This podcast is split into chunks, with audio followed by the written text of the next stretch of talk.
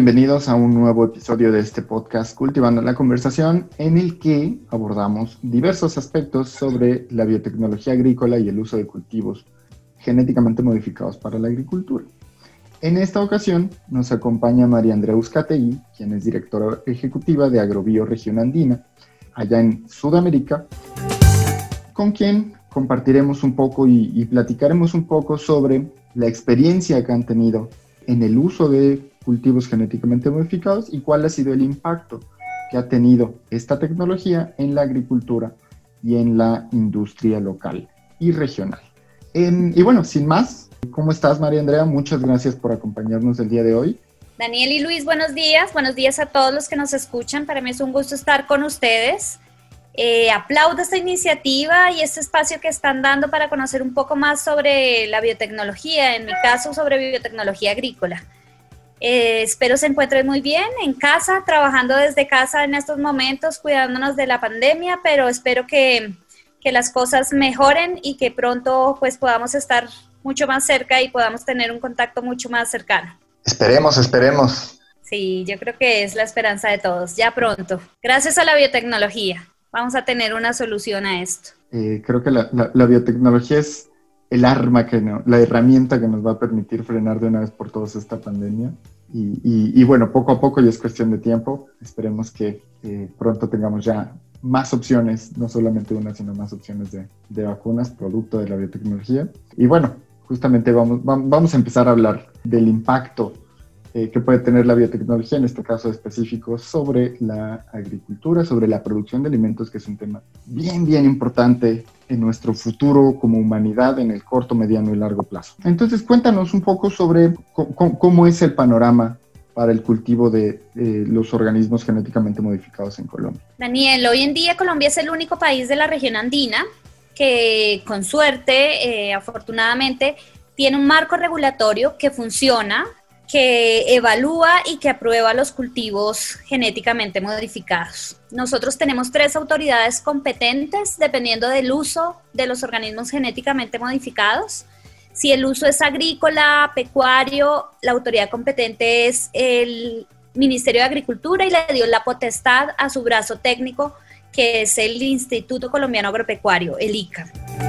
Si el uso de los OGMs es para consumo humano o salud, la autoridad competente es el Ministerio de Salud y le dio la potestad de la evaluación y autorización de OGMs al INVIMA, que también es como el brazo técnico del Ministerio de Salud. Y si el uso es para OGMs, de, eh, es, es ambiental, el brazo, la autoridad competente es el Ministerio del Medio Ambiente. Y acá me refiero, por ejemplo, a microorganismos genéticamente modificados que puedan ser usados en temas como biodegradación, por ejemplo, de uso ambiental. Esas son las tres autoridades competentes, tanto el ICA como el INVIMA vienen trabajando de forma mm, regular, anualmente evalúan y aprueban solicitudes, todavía no se ha presentado la primera aprobación o solicitud, perdón, de OBMs de uso ambiental, pero el Comité Técnico Nacional de Medio Ambiente está formado, tiene una regulación, pero todavía no se ha hecho ninguna solicitud en este campo.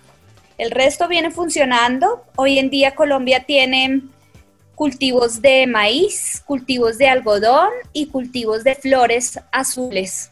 Esos son los tres cultivos principales en Colombia. Que Colombia se ha vuelto como en un, en un país ejemplo en términos de, de regulación y yo creo que, que esta regulación es, es, muy ad hoc a los, a los retos que tienen actualmente Colombia. Como comentaba Daniel al inicio de este, este capítulo, esta temporada lo que tenemos pensado es abordar ciertos mitos y ciertas cosas que se dicen de pronto en el aire sobre los organismos genéticamente modificados, mejor conocidos como transgénicos. Y quizá hay uno de los mitos como, no es que no existen suficientes estudios, es que tenemos que hacer más estudios, no sabemos estudios a largo plazo, esto solamente beneficia a las industrias, los agricultores no, no, no salen ganando en, en está en este negocio de los organismos genéticamente modificados. Colombia sí hizo un estudio sobre los impactos de los organismos genéticamente modificados en los últimos 15 años, que es el periodo que tienen de adopción de estos cultivos allá en Colombia. Y, no sé si nos pudieras comentar como un, resumen ejecutivo de qué es lo que encontraron en ese estudio, qué, cuáles son los, como los, las notas que, que, quizá y, y, si te hicieran una entrevista, que un periodista te pregunte cuál, es, cuál podría ser mi encabezado de ese estudio, como que nos pudieras comentar al respecto. Luis, eh, sí, la verdad es recurrente esta afirmación de que los estudios genéticamente modificados no tienen estudios suficientes, que su seguridad no se ha avalado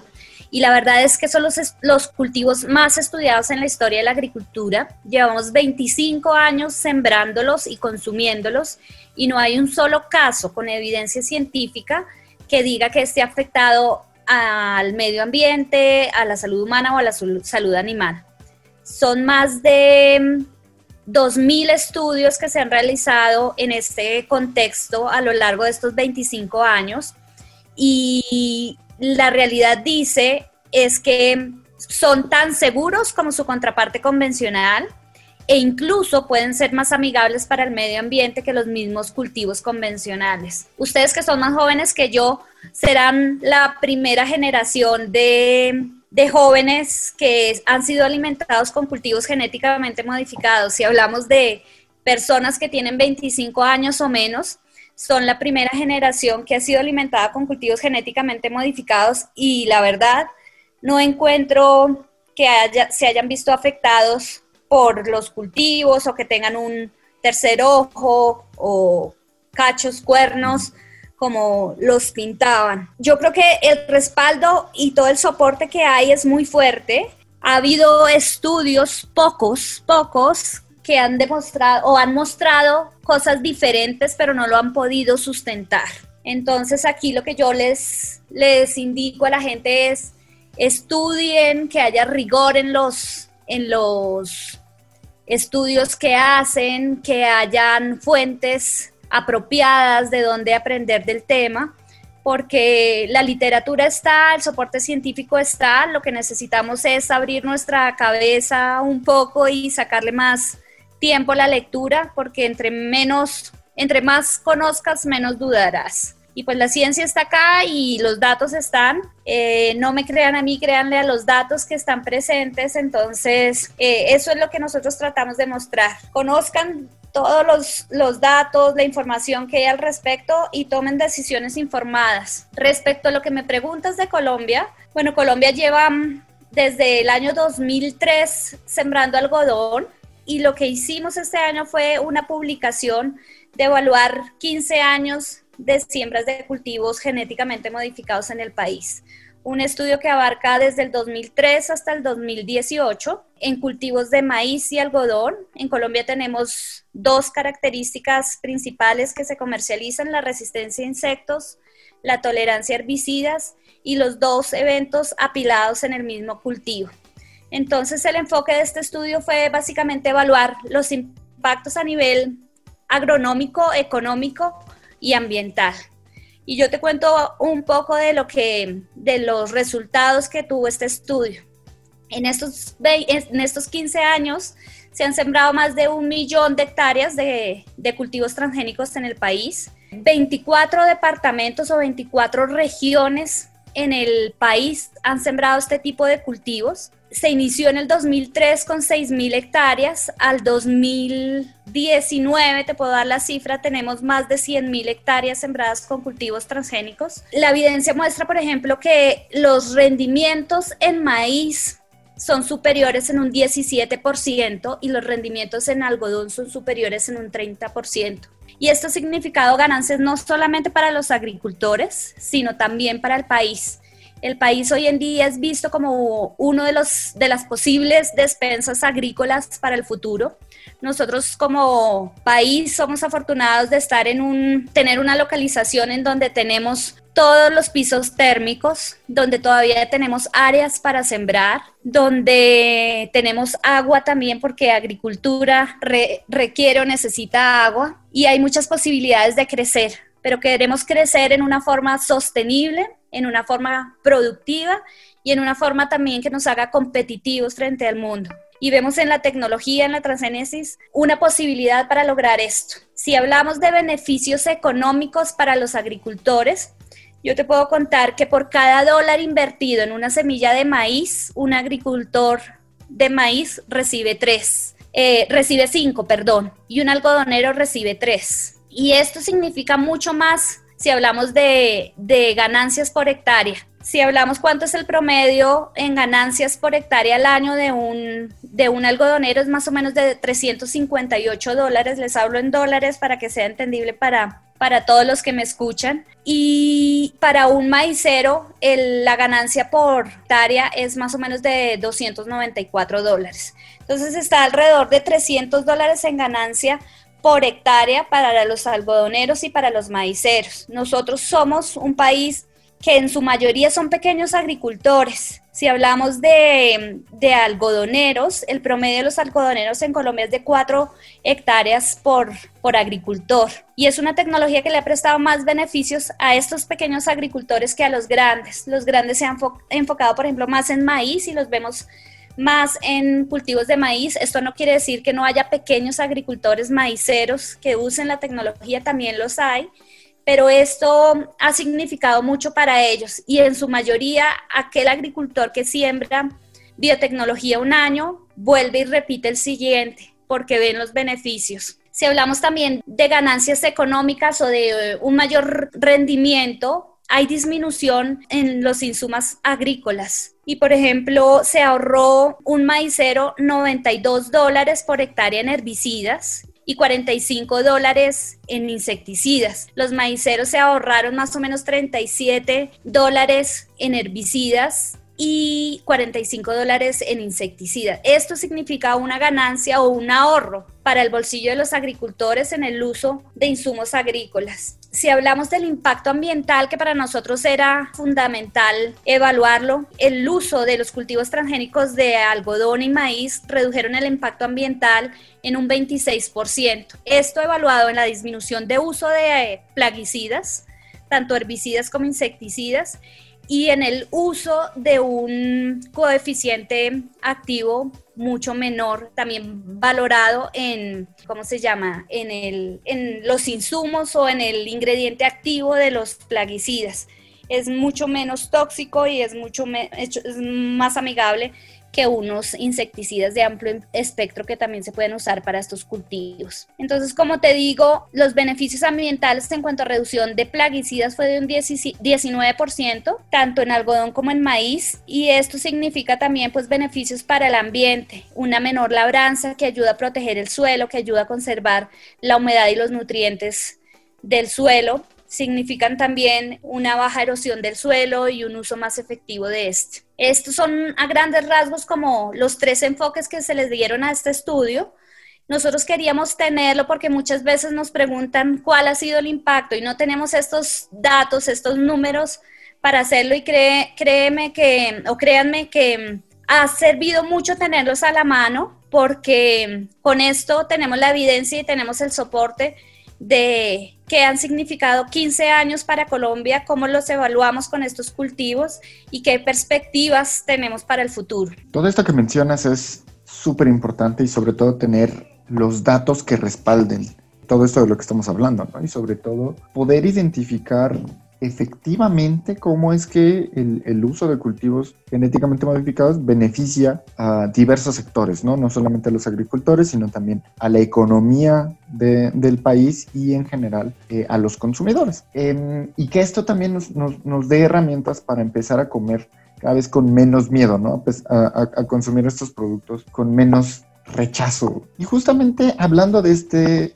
rechazo a, la tecnología, en contraste con Colombia, el resto de países de, la región, allá en, la parte norte de Sudamérica, ha adoptado políticas mucho más restrictivas y ha impedido el, cultivo de, este tipo de organismos a través de, diversas políticas públicas. ¿no? Por ejemplo, en, Perú, eh, recién eh, está llegando a, su fin una moratoria al cultivo de transgénicos que eh, las discusiones y, todo pareciera indicar que se va a extender hasta 2035. ¿no? Y al lado, en, Ecuador, creo que es uno de los pocos países en el mundo, no sé si el único, que tiene una prohibición del cultivo de transgénicos a nivel constitucional. Eh, entonces hablamos de dos de los países que más rechazo han mostrado a la tecnología, a pesar de los beneficios que ustedes han, estudiado y que, bueno, también se, han documentado en, algunos otros países. ¿Tú por qué consideras que, estos países están adoptando estas posturas tan restrictivas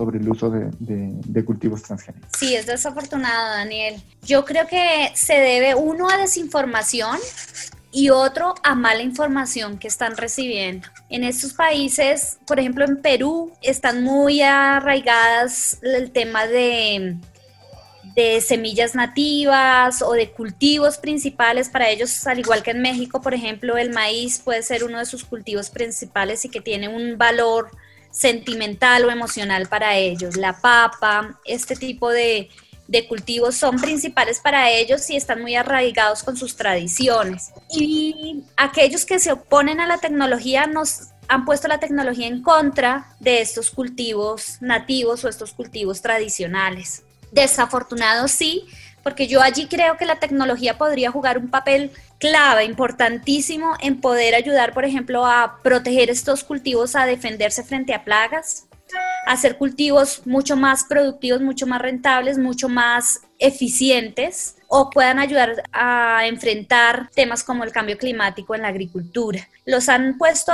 como en oposición, en guerra, y yo no creo que esto deba ser así. Hay que trabajar mucho más en temas de información, de educación.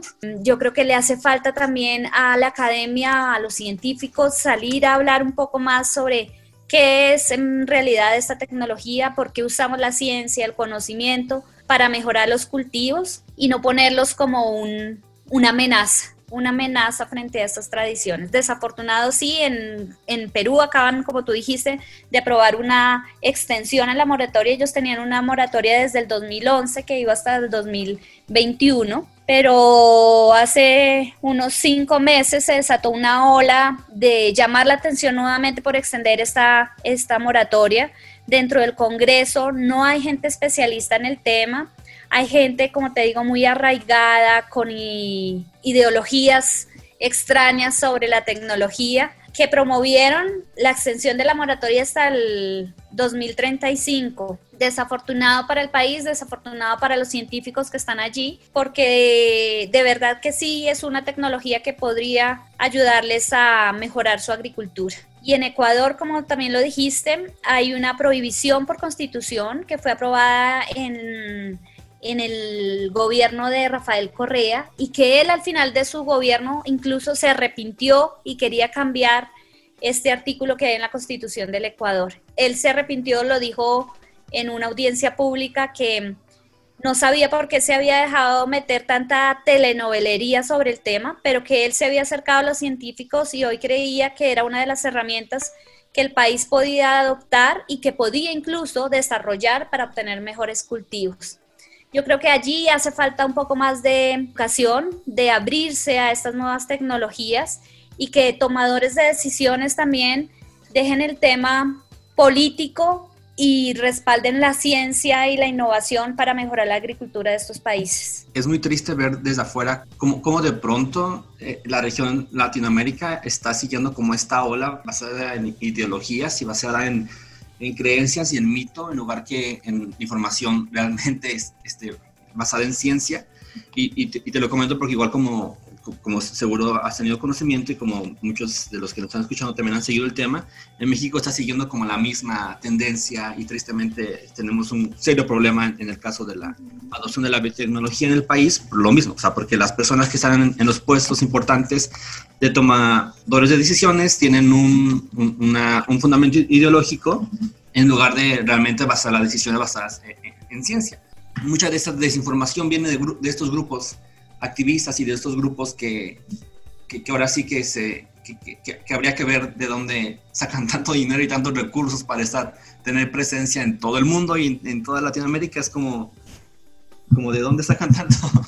Y que no informan, sino que desinforman.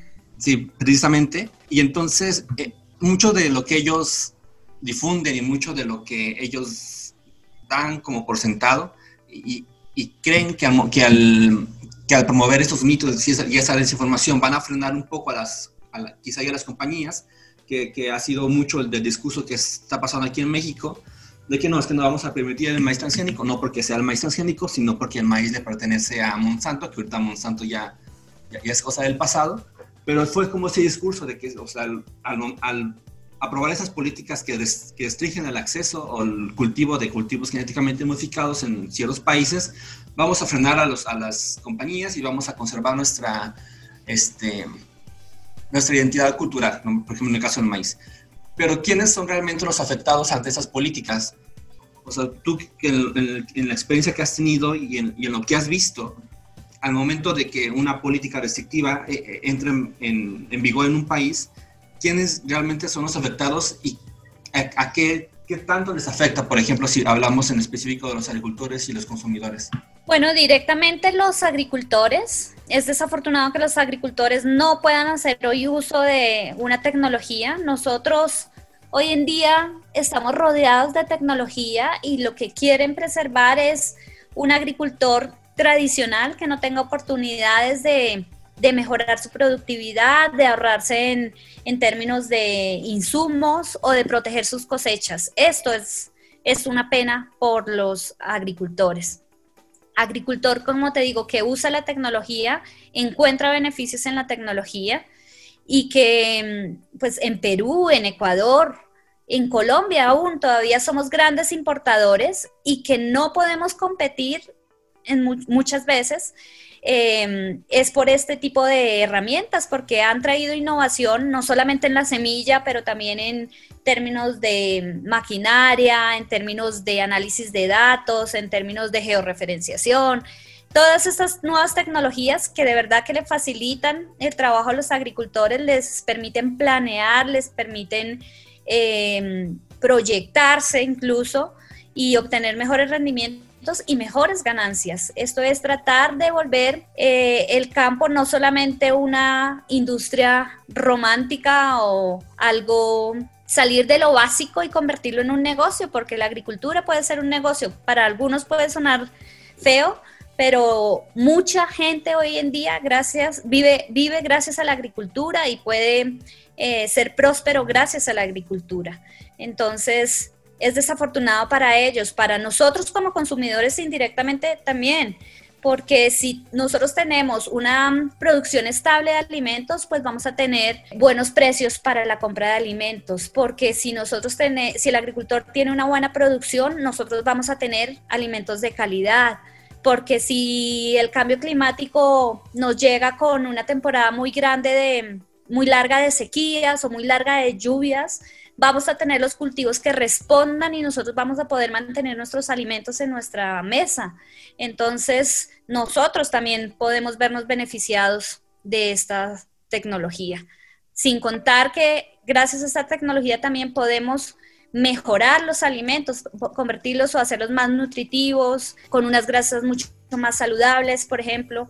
Entonces, todo esto va a tener un impacto positivo en nuestra alimentación. No solamente hablemos de seguridad alimentaria, sino también seguridad nutricional, que no son la única herramienta, eso sí, pero son una herramienta útil y vital para poder contribuir a esta seguridad alimentaria y seguridad nutricional. Y justo sobre todos estos beneficios que, mencionas y, y, sobre lo que decía Luis, del impacto que han causado estos grupos activistas con en ideas que pues no siempre van, van de la mano de la, de la evidencia científica, por no decir este, nunca. Está esta idea de que, de que deberíamos de, de volver al pasado en, en, la producción eh, de alimentos en cuestiones de las técnicas que se utilizan. ¿no? Entonces, justamente para, para, para cerrar esta eh, entrevista, vamos a hacer primero una mirada al pasado y cerramos con una mirada hacia, hacia el futuro. ¿Tú qué crees que pasaría si en el, el próximo año decidieran todos nuestros países en Latinoamérica eh, vetar el uso de, tecnologías, eh, adoptar todas las mismas políticas restrictivas que Ecuador, que Perú, y la industria dejara de innovar acá, eh, las universidades, también el, sector académico dejaran de innovar, y volviéramos a las técnicas tradicionales que se usaban antes, incluso de, la Revolución Verde de Norman Borlaug. ¿Cuál crees que sería el impacto para nosotros como región y para un mundo que cada vez está más afectado por ciertos factores, como bien lo mencionabas, como el cambio climático, eh, el crecimiento poblacional, un panorama cada vez más competitivo en términos de agroindustria? No, el impacto sería gravísimo, sería gravísimo, Daniel y Luis. Es retroceder, es uno, no tendríamos todas las posibilidades de producir todo lo que hoy producimos. Los cultivos transgénicos han ahorrado hectáreas de siembra, han protegido cultivos, toneladas y toneladas de cultivos de plagas y enfermedades.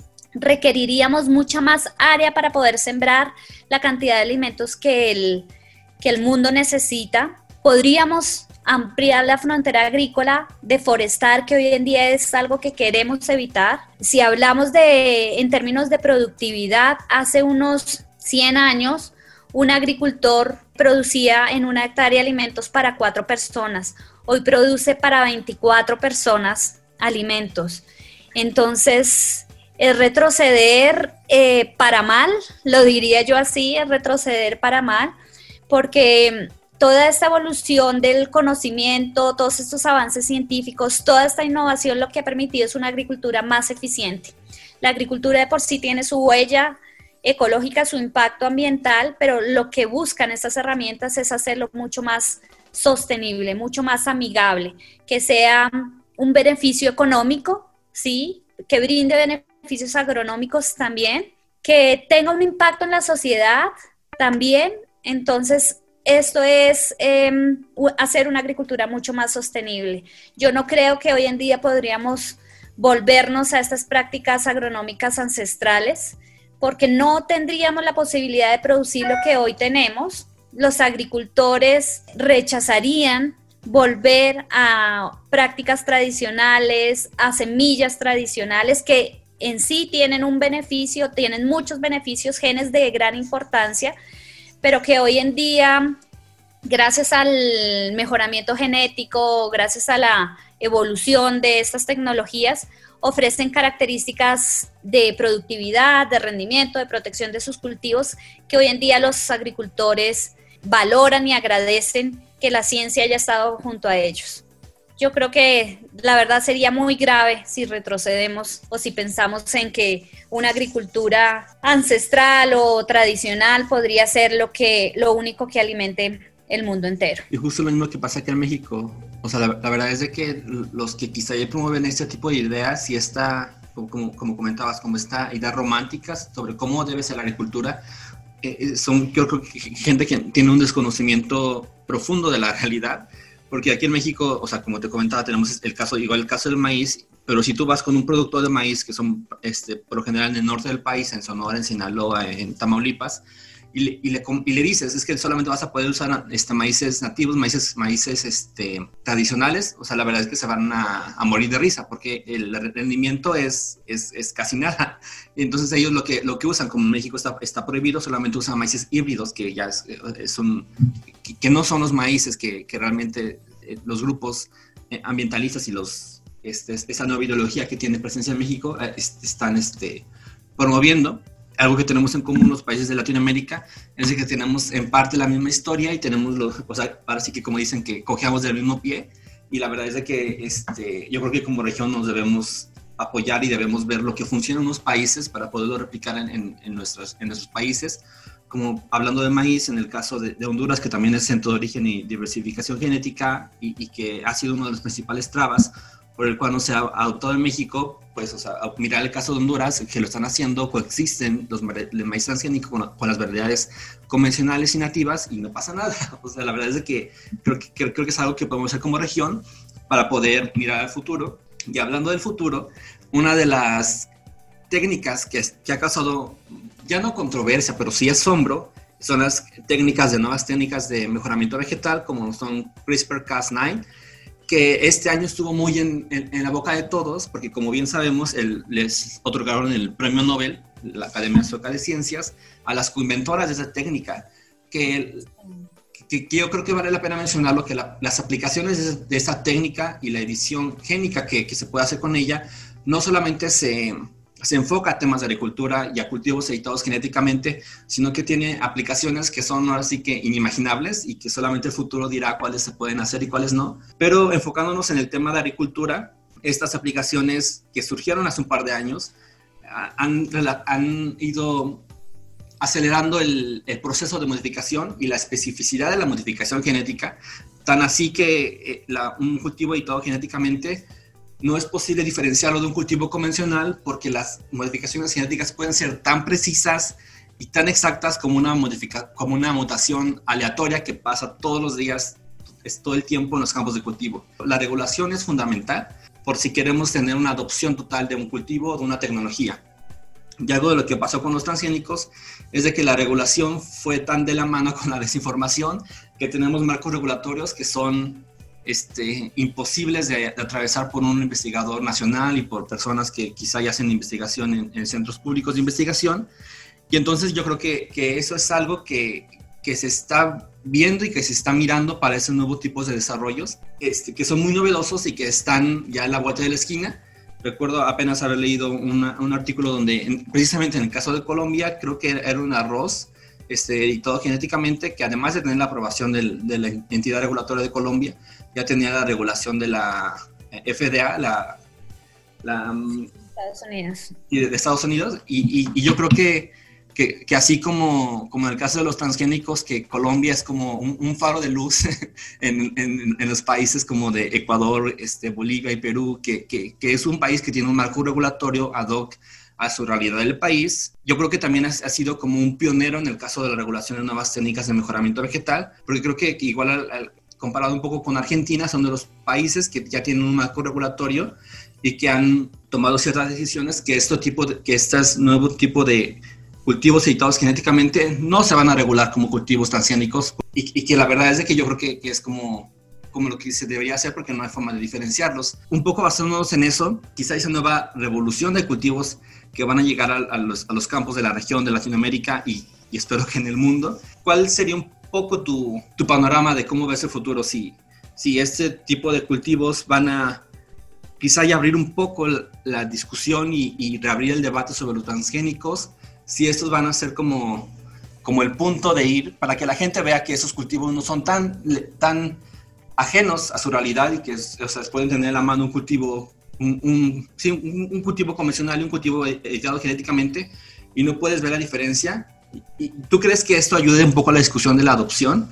¿Y cómo ves el, el, panorama del futuro en, términos de adopción de cultivos editados genéticamente en la región de, de Latinoamérica? Bueno, ustedes dijeron dos cosas súper importantes. Uno es aprender de la experiencia de otros. Y yo creo que en Latinoamérica, pues hemos, tenemos como diferentes niveles de aprendizaje en el tema. Unos que van muy adelantados, así como Brasil, Argentina, y otros que van mucho más lentos donde ni siquiera los, los están pensando en su adopción, ¿sí? Pero el ejemplo de Colombia es importante y es porque empezó a trabajar en, capacitar a personas técnicas encargadas del tema desde que eh, se dio el boom de los organismos genéticamente modificados. Ha sido gente que se ha capacitado y se ha entrenado en estos temas, que afortunadamente tenemos un marco regulatorio que igual que la ciencia ha ido evolucionando y se ha ido adaptando a estos temas y donde pues las mismas autoridades tampoco se han quedado en, lo básico, sino que han ido con, este, con esta ola de desarrollos y de aprendizaje. Entonces, pensando en eso, pues también están abiertos a darle la posibilidad a los agricultores a tener el uso de estas tecnologías, a los investigadores, a poder hacer em, desarrollos o investigación nacional en el tema y ellos a ir actualizando su, regulación. Sí, hoy en día tenemos una regulación para los editados genéticamente. Eh, ya tenemos dos aprobados, uno es un arroz eh, y el otro es un maíz em, editado genéticamente donde no, donde dependiendo de la evaluación que hace la autoridad competente, puede decidir si se van por el camino regulatorio de los OGMs o por el camino regulatorio de los convencionales. Eh, ¿Cuándo se van por el camino de los convencionales? Cuando el producto final no tiene un gen foráneo. Si el producto final tiene un gen foráneo, tendrá que irse por la regulación de los eh, OGMs, que es una regulación más larga, que es una regulación más costosa, mucho más tediosa y que, como tú mismo lo dijiste, ha creado ha sido barrera para pequeños desarrollos o para empresas pequeñas, centros de investigación o universidades nacionales que no tienen el brazo principalmente financiero para poder sacar estos desarrollos adelante, porque es costoso, es engorroso y que mm, al final pues necesitan mucha inversión para poder sacar estos desarrollos. Yo creo que las cosas están eh, mejorando. Hoy en día Colombia está también incluso tratando de adaptar y mm, basado en la experiencia que ha adquirido, tratar de renovar su marco regulatorio para abrirle paso a nuevos desarrollos que hoy en día se están dando. Y hablo de nuevos desarrollos, es, por ejemplo, que incluso no son nuevos, pero es poder ser usados estos desarrollos por centros de investigación. Y aquí hablo, por ejemplo, de off patents, tecnologías que han perdido su, su patente, ya ha caducado su patente, y que pueda ser usado por otros desarrolladores para obtener cultivos con características de biotecnológicas o desarrollos donde se hacen construcciones similares a las de los cultivos originales, a la de, los eventos originales y puedan ser aprobados en una forma mucho más expedita. Eso sí, con un carácter científico basado en la evidencia científica y en los datos científicos que presenta el solicitante para poderlos traer a campo. Pero yo creo que en eso ha sido Colombia muy abierta, ha sido transparente también porque ha invitado a participar a diferentes grupos académicos, industriales, em, de agricultores incluso, a, los temas de, discusión de, adopción y desarrollo de estas nuevas tecnologías y está buscando la forma de que el país tenga oportunidades de, mejoras o de ofrecerle estas, estos nuevos desarrollos al, al país, al sector agropecuario. Buenísimo todo esto que, comentas, María Andrea, y vital, creo que es que establezcamos estos canales de diálogo y sobre todo que fomentemos una mayor participación de, la comunidad científica, de eh, también los productores agrícolas en la formulación de políticas, para que cada vez tengamos políticas más basadas en ciencia, eh, en la evidencia y que eh, poco a poco podamos ir desmitificando todo esto que, que sucede en torno a la biotecnología agrícola. Pero bueno, muchísimas gracias por, el tiempo, María Andrea. La verdad es que hemos aprendido mucho en esta entrevista y, hemos tenido una gran conversación. Y seguramente va a haber, va a haber muchas dudas. Eh, coméntenos también los que nos están escuchando cuáles son las dudas que les surgen en, en este tema. Hay mucho más que platicar y ya veremos y espero, estoy seguro que en algún momento volveremos a platicar en alguna otra cuestión en algún capítulo posterior. Y en el Inter, María Andrea, cuéntanos cómo, cómo encontramos el trabajo de Agrobio, este estudio que creo que sería muy útil que nuestra audiencia le diera una revisada y, se metiera a ver los datos y, los, y todos estos impactos que nos causaste. Eh, y bueno, también cómo podemos seguir su trabajo en redes sociales. Claro, Daniel. No, no me quiero ir sin presentarles Agrobio. Agrobio es la Asociación de Biotecnología Vegetal Agrícola. Nuestros nuestros países focos son Colombia, que como ya les conté un poco de la historia y la experiencia de cultivos transgénicos, es el único país en la región andina que hoy en día cuenta con un sistema regulatorio sólido para evaluación y aprobación de cultivos genéticamente modificados y hay muchos desarrollos en curso. Cubrimos también Ecuador, Perú y Venezuela. Nuestra función principal es educar e informar sobre el tema no tenemos ningún vínculo comercial con las compañías miembros de Agrobio y trabajamos muy de la mano con la academia y con centros de investigación y científicos nacionales en, poder contar, contar historias, contar qué hacen ellos y traducirlos en un lenguaje mucho más sencillo para el público en general. Tratamos de abrirle espacio a la biotecnología en las discusiones país tratamos de capacitar a autoridades, a um, la industria que es usuaria de la tecnología. Eh, trabajamos con agricultores en la promoción de buenas prácticas agrícolas en el uso de los cultivos genéticamente modificados y trabajamos mucho en comunicaciones. Estoy aquí tratando de contarles un poco de, qué es el impacto de los cultivos transgénicos y a través de estas historias también trabajamos en comunicaciones, en redes sociales, tenemos nuestras páginas web, Em, participamos mucho en foros, en conversaciones sobre temas de agricultura y biotecnología, mostrando siempre eh, los datos y la evidencia científica detrás del tema y experiencias de éxito o, cómo ha sido el impacto de estos cultivos alrededor del mundo y en el país. Eh, los invito a que visiten nuestra página web en donde encuentran el estudio del cual les conté hoy. Eh, la página web es www.agrobio.org. En redes sociales estamos en Facebook y en Twitter. Y mi correo se los puedo dejar incluso si quieren escribirme es agrobio.agrobio.org. Bienvenidos todos y de verdad que estamos abiertos a tener una conversación para informarlos o una, o una, o una conversación informada sobre el tema.